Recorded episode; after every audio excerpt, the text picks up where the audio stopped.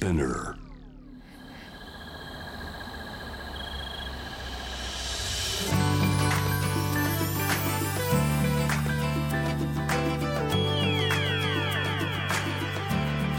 ENEOS 4 Hour Earth One by One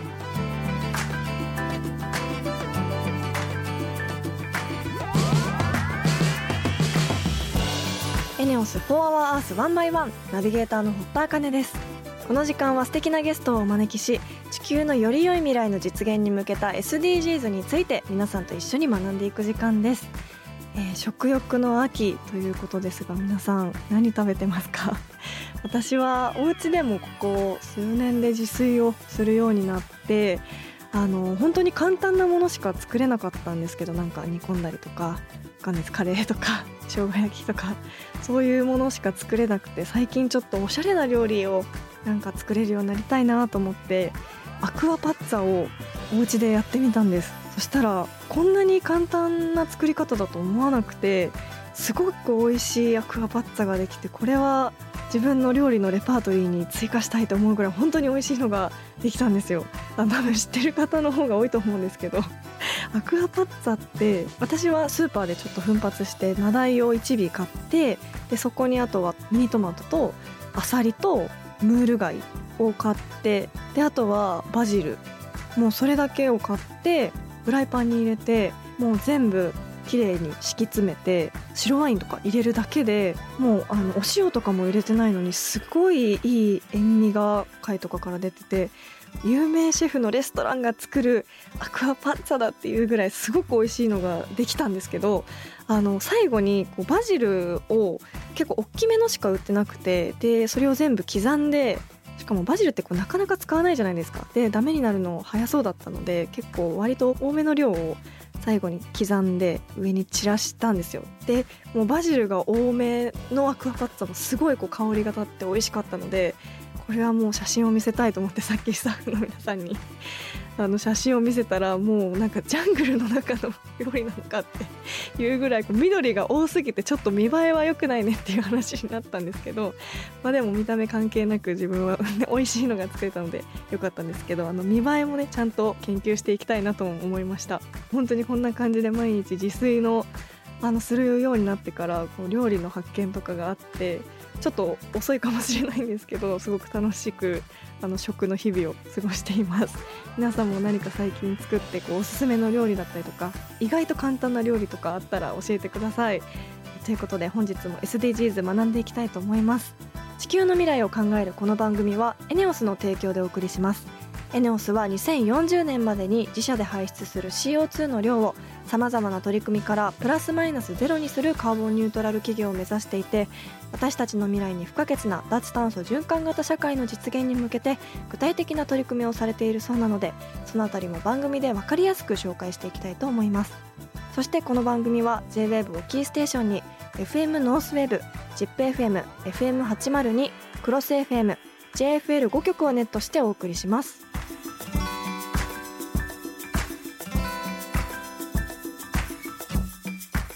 エネオス4 Hour Earth. One by One. This program is brought to you by エネオス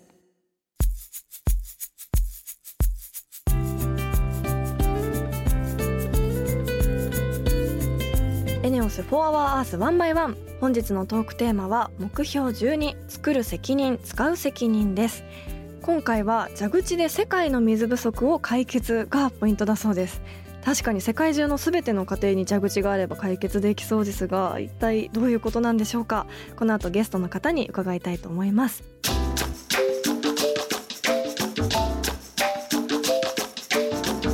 エネオス4 Hour Earth One by One.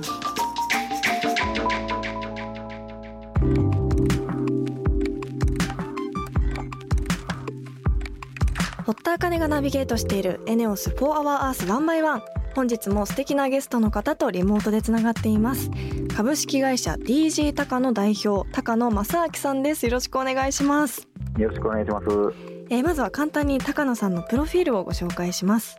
大学卒業後 IT 関連会社に就職するも3年後に独立。世界の水不足問題に立ち向かうべく節水ノズルバブル90を開発し2009年超ものづくり部品大賞の大賞を受賞。2010年株式会社 DG 高野を設立し節水ノズルバブル90を展開されています。えー、ということでいろいろとお話を伺いたいと思いますがあの IT 会社からものづくりに転向されたっていうことなんですがもともと考えられていたんですか？もともと学生の時から、うん、起業したいっていうふうに思ってたんですね、はい、起業したいっていう気持ちはあったんですけど、うんうん。何業で起業するかっていうのは決めてなかったんですよ。はい、これからの時代、何をするにしても IT の知識は必要になるだろうというところで、うん、まずその新卒で IT 企業に就職して、はい、でそこから、えー、自分がやりたいことっていうのをですねこう探しながら、独立の準備をして独立していったっていうそういう流れになります。あの聞いたところによるとそもそもご実家もものづくりをされていたということなんですけどそれはどういったものを作られていたんですか、はいえーもともとはですねあの東大阪の町工場の3代目として生まれてたんですね、僕。はい、それであの業務用のガスコンロのコックを作ってたんですよ。で、コックっていうのはあの火力を調節するつまみですね。あはい、あのラーメン屋さんとか中華料理屋さんとか行ったら、あのガスコンロってありますね。あると思うんですけど、はい、それの火力を調節するところを作ってる町工場だったんです。うんうんで、まあ、そこで生まれ育ったので、はい、まあ、家業が事業をやってるっていうのも起業するハードルが低かったっていうそういうことにつながると思います。なるほどでもご実家は継がずにご自分で起業されたっていうことなんですがそこはどういった気持ちだったんですか？まあ、自分がですねあの小学校の時ってバブルだったんですね、はい、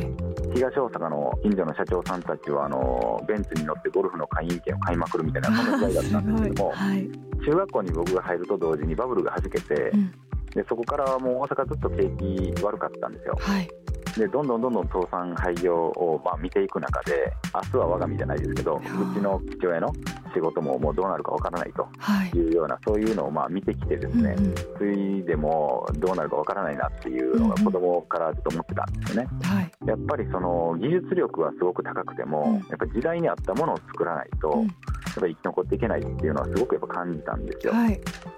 で、えー、まあ、そういう中でですね他に自分がやりたいような仕事があるんだったら他やったらいいっていうには、まあ、親からも言われてたのでうんうん、で自分がやりたいことって何だろうってこう考えながらただ、えー、っといろんな選択肢を狭めたくはないのでちゃんとまあ受験勉強してとかですね、うん、いろいろまあやってきたっていうそんな感じです。なるほどそして今あの節水ノズルを開発されてたっていうことなんですけども、はい、その節水ノズルっていうのはどうして作ろうと思ったんですか？もともとはですね起業するっていうことは決めていたと、うん、でもどんな事業をするかっていうのを決めてなかったんですけど、はい、自分がこんな会社作りたいなっていう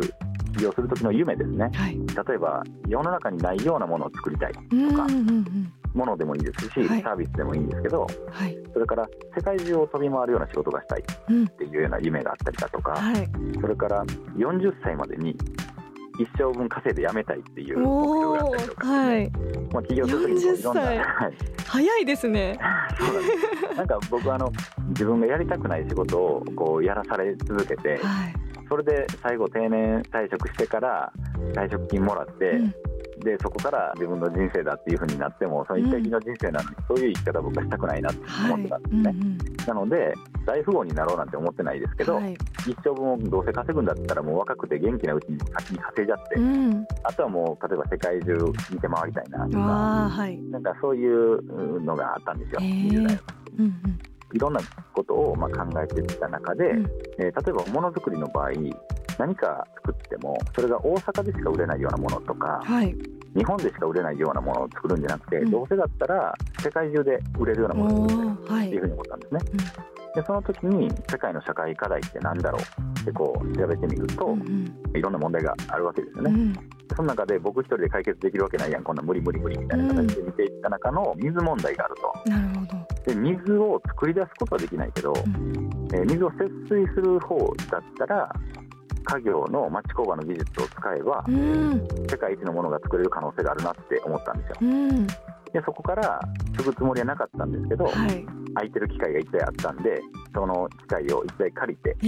ー、研究開発をやって、はい、節水の事業に今参入したっていうそういう流れです。へえそういう経緯で節水ノズルにたどり着いたわけなんですね。はい。そしてあのすごく気になるのがこのバブル90という商品なんですけどこれはどういった製品なんですか？これはですね従来の節水製品いろいろ見ても、はい。あのまあ、30%節水とかこういろいろ50%節水とかこう歌われてるんですけど、はい。1分あたりの水が出てる量は確かに30%とか50%になってるんですけど、はい。やっぱりその勢いが弱く出てるとか、うん。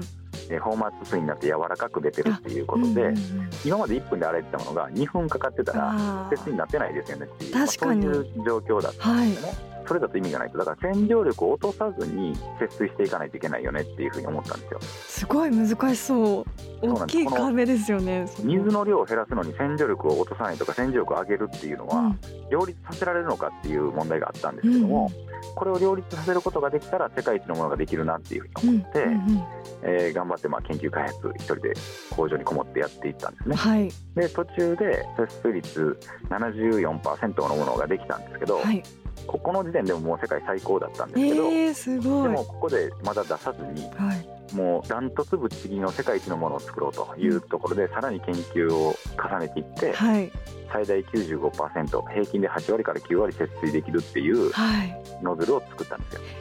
9割ってすごくないですか？はい、もう本当に5%とか10%の水で洗えるっていう、もうそれって世界中が深刻な水不足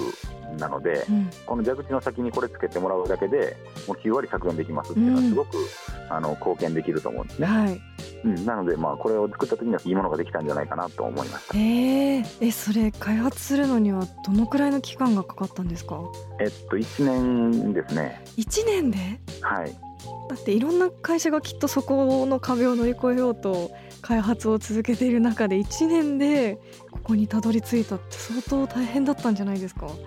そうですね。あの、ただ、視点が違ったんですね。他の会社さんが研究開発されてるものとの視点がですね。ああの水を玉で飛ばすっていう、はい。マシンガンみたいに連続して飛ばすっていうような発想ができたので、うん。洗浄力が上がってで水が9割削減できるってへいー。うそういうのができたんですよ。あ使ってみたい。触ってもらえるとマッサージされてるようなそんな感じの水が出へえ面白そう。しかも今国内だけじゃなくて海外でも使われるようになっているってことですか？そうですね、へー。あの結構いろんな国で使っていただいたりテストしていただいたりしてます、えー、どういった国でですか？まあ、アメリカでもオーストラリアでも、うん。ドバイマカオとか、はい。まあ、あのアフリカもそうですけど、えいろんー、な国で、はい、すごい。もう当初の夢の稼いだらもう働かなくていいっていう夢が実現 されていそうな感じが聞いているとするぐらい世界中で広まっているっていうことなんですね。そうですね、うん、起業する前のそういう目標は全部達成はできたかなと思ってるんですけど、はいただ40で引退するっていうのは僕今44歳なんですけどおはい。ちょっと仕事があの面白くてああすごい。引退の時期を伸ばしてますけど、えー、すごいいいことですねでもそれって。はい、まだまだお話をお聞きしたいんですがあの最後に今後の目標について教えていただいてもいいですか？今日本ではですね大手レストランチェーンはもう8割以上もうこの製品が入っててうん、コスト削減してですね、はい。環境負荷も減らしてるっていうすごいいい循環ができてるんですけど、はい。これを世界中で使ってもらえるようになるまでにはうん。やっぱりまだまだ日本でしかね8割取ってないっていう状況なので、はい。世界中の蛇口から出る水の量を9割削減するうん。というところをまあやっていきたいっていうことと、うんあとはまあ僕みたいなあのまあ素人がですね自分で起業してここまで会社をやってこれたのではい。今外国人たちも半分ぐらいえーうちの会社にいるんですけど、うんうん日本人も外国人も、あのー夢を叶えたいと思ってる人たちうんに来てもらって、はい。でうちで僕が、まあ、経験してきたことは教えられるので、うんそういうことを教えていきながらそれぞれみんなあの夢を叶えていってもらいたいなっていうそういう会社にしていきたいなっていうふうに思ってるんですよ。へー。なのでサラリーマンではなくて起業家、マインドを持ってる人たちの会社っていうかね、うそういんう感じの会社を作れたらもう僕のやることは終わりかなっていうふうに思ってます。なんかまだまだこの節水ノズルに限らずもっともっとすごい革新的なものをあの開発して世に生み出していく気がすごく今日お話聞いていて高野さんしましたこれからもあの楽しみにしています本日はありがとうございましたありがとうございました。本日のゲストは株式会社 DG 高野代表高野正明さんでした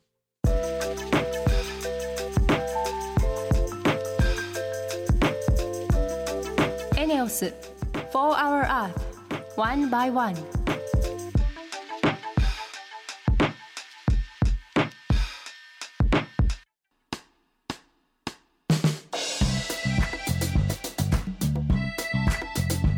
ホッターカがナビゲートするエネオス4 Hour Earth One by One ここからはエネオス SDGs ステーションのお時間です。この10月からは半年かけて地球温暖化についてじっくりと学んでいきます。ただかなり壮大なテーマですよね。ということで10月11月はまずそもそも地球温暖化って何で起きるの？とか温暖化を抑えるためにはどうしたらいいの？という点を中心にお届けしたいと思います。そんな今週と来週は2週続けてクイズで学びます。出題してくれるのはもちろん ESG が生み出す選ばれるビジネスの著者であり SDGs のスペシャリスト株式会社ツリー代表の水野正弘さんです。水野さんよろしくお願いします。はい、よろしくお願いします。お願いします。あの地球温暖化ってはい。地球の気温が上昇していくことだと思うんですけど詳しく言うとどういう現象なんですか？そうですね。少し丁寧でお話しますと、はい地球温暖化とはね、私たち人間の暮らしや産業活動が活発になることによって、この二酸化炭素やメタン、うんこうした温室効果ガスが大量に大気中に放出されるんですね。うんこの大気中にその温室効果ガス濃度が高まって熱の吸収が増えた結果地球全体の平均気温が上昇するという現象のことを温暖化と言います。うん、あのなぜ地球温暖化が起こってしまうんですか？そうですね。そもそもあの地球というのはあの太陽の光によって温められてあの地球から宇宙に逃げる熱をですね従来の温室効果ガスが捕まえて人間が生活しやすい温度に調整してくれています。はい。しかしあの温室効果ガスが増えすぎるとですねうん。地球の温度がうまく調整できなくなって地球温暖化という問題が起きていると言われています、うんうん。もうすでにあのこの産業革命以降1.1度近く上昇しています。1.1度この1度がすごく大きいんで。す、うん大きいんですもんね。はい。その温室効果ガスにはどういうものがあるんですか？人間活動によって増加した主な温室効果ガス、これにはあの皆さんご存知通り今世界が問われている二酸化炭素。はい。メタン一酸化二窒素フロンガス温室効果ガスがいくつかあるんですけれども、ん。特にあの二酸化炭素とメタンが地球温暖化に及ぼす影響が大きいと言われています。はい。特に二酸化炭素は産業革命の前よりですねうん。比べると、当時はあのちょっと専門になりますけど 280ppm といった濃度がですね今 400ppm を超えているんです。ですからうん。40%以上も増加してるんですね、へえ。そんな多くがここ数百年で増えているんですね。その二酸化炭素とかメタンが発生する原因はそもそもどういったものがあるんですか？茜ちゃんいい質問ですねあはい。実はそれが今日のクイズであす、そうだったんですね。メタンは特にあの温暖化の原因として、うん。CO2 の25倍以上の温室効果がと言われています。はい。あの二酸化炭素は電気作ったり自動車や飛行機を動かしたりあとまたゴミを燃やしたりすることでたくさん発生しているんですけれども、うん。ここからクイズですあよメタン。メタンが派生する主な原因は次のうちどれでしょう？ほう。意外なものから派生しているんです。はい。1人のあくび、うん。2生き物の汗の蒸発3牛や羊などの家畜のゲップあ、さあどうでしょうか？私これ知ってます。知ってます？はい。これははいなぜなら、もう一度聞いたら忘れられないぐらいインパクトがあってすごくびっくりしたから覚えてます。これいいですか？答えて。どうぞ3番の牛や羊などの家畜のゲップですよね。はい正解ですああ、すいません知ってました。嘘がつきたくないから正直に言っちゃいました。すいません。いやそうですね結構ニュー。スも出てますもんね、はい。あの牛や羊ヤギは世界でなんと30億頭以上飼育されていますうん。でこれだけいると出てくるメタンは膨大で、うん世界全体の温室効果ガスの4%がゲップと言われていますああ、そんなにですか。だから最近はあの牛からメタンを減らす餌なんかも研究開発されているそうです。あとなんか牛の顔にこうう仮面みたいなのをつけてそこからそのゲップした時のメタンええを再利用するみたいなのもあったりしますよね。すごいですね。世界中が取り込んでますもんね。はい。いやそれ見てびっくりして意外なところから温暖化って進んでいるんだなってびっくりしました、びっくりしますよね、はい、ゲップに関してはね、うん、このまま地球温暖化が進んでしまうと地球はどうなってしまうんでしょうか？はい、あのいろいろと影響はあるんですけど、まあ今日リスナーの方に大きく5つ紹介します。はい。一つはあのよく白熊なんかニュース見てると思うんですけど、うん、南極や北極など寒い場所でまたあの高い山ありますよねヒマラヤのような。そうしたところの氷とか氷河が溶けることで、海面が上昇し陸地が減ってしまう、うん、まあ、つまり海抜の低い南の太平洋の島々ありますよね、はい、そうしたところが大変なリスクを抱えています、うん、で2点目陸地が減ることで動物や植物が暮らせる場所が少なくなり、動植物が減ってしまう、はい、これは温暖化の問題だけではないんですけど、まあ、生物多様性の損失とか生態系の影響が多大にあります。うん。で3点目海が広がることで雲のシステムですとかですねあの風であるとかこの気候が変わり2100年までの間にですね先日の発表ですと3.2度から4.8度、うん、こうしたことが上がると言われています。もう日本も毎年起きているこの異常気象ですかゲリラ豪雨、はい、こうしたスーパー台風含めて頻発に起きることがこれから大変懸念されています、はい、4点目気温が上がることでやはり伝染病あのマラリアとかですねそうした病気が増えてくるリスクも抱えています、うん、最後はやはりあの日本は輸入に頼ってますけれども気候が変わることで農作物が取れなくなって食べ物が減ってしまうんですね、うん、特にあの海に囲まれた日本では海水温が上昇することで水産資源も減少しているとい。うことがもう現状起きてます、うん、IPCC といったあの科学者が発表しているデータですと、はい、2025年までに排出を減少させることにあらゆるセクターが一緒に動かなくちゃならないんですね、だから何としてでも1.5度未満に上昇率をですね、下げなくちゃいけないと。まさに SDGs 目標13で勉強した通りだと思います。はい。はい、いやそうですね。もう改めてこう自分できることは何なのかと思ってしまうんですが、うん、来週はこの温暖化を抑えるための取り組みだったり電気の関係について、えー、水野さんのクイズでまた勉強させてもらいたいと思います。株式会社ツリー代表の水野正弘さん来週もよろしくお願いします。はいありがとうございました。エネオス4 Hour Earth One by One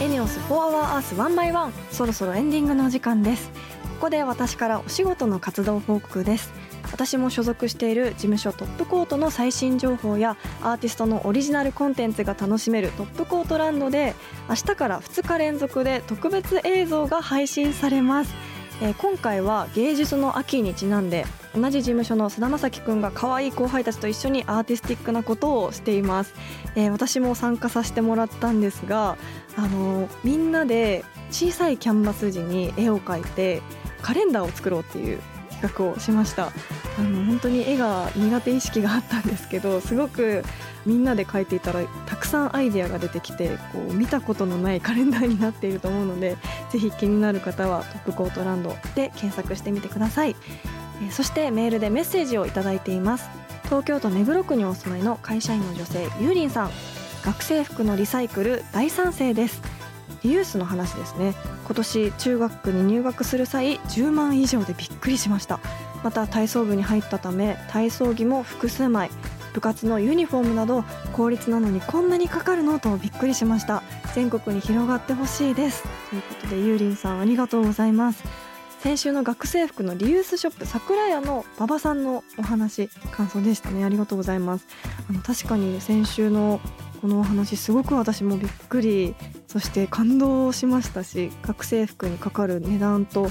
あとはそういったサービスが今全国に広がってるっていうことで私もなんかもっともっと広まってほしいなと思いました。そしてあの全国のお父さんお母さんたちにもこういったリユースっていう選択肢があることがもっともっと伝わってほしいですよね。リスナーの皆さんもこのように番組の感想や普段やっている SDGs なこと質問などあればぜひ番組まで教えてください。メールはホームページにあるメッセージトゥースタジオから。ツイッターは番組名を検索して「4HourEarth」の頭文字「ハッシュタグ #FOE813」をつけてどんどんつぶやいてください。エネオス SDGs ステーションへのメッセージも大歓迎です。地球温暖化や再生可能エネルギーに関する疑問や質問さらにはエコバッグの活用や物の節約など皆さんがしている地球温暖化対策についてぜひお気軽にお寄せください。メールが採用された方には番組オリジナルのバナナペーパーのステッカーをプレゼントします。それではまた来週この時間にお会いしましょう。ここまでのお相手は堀田茜でした。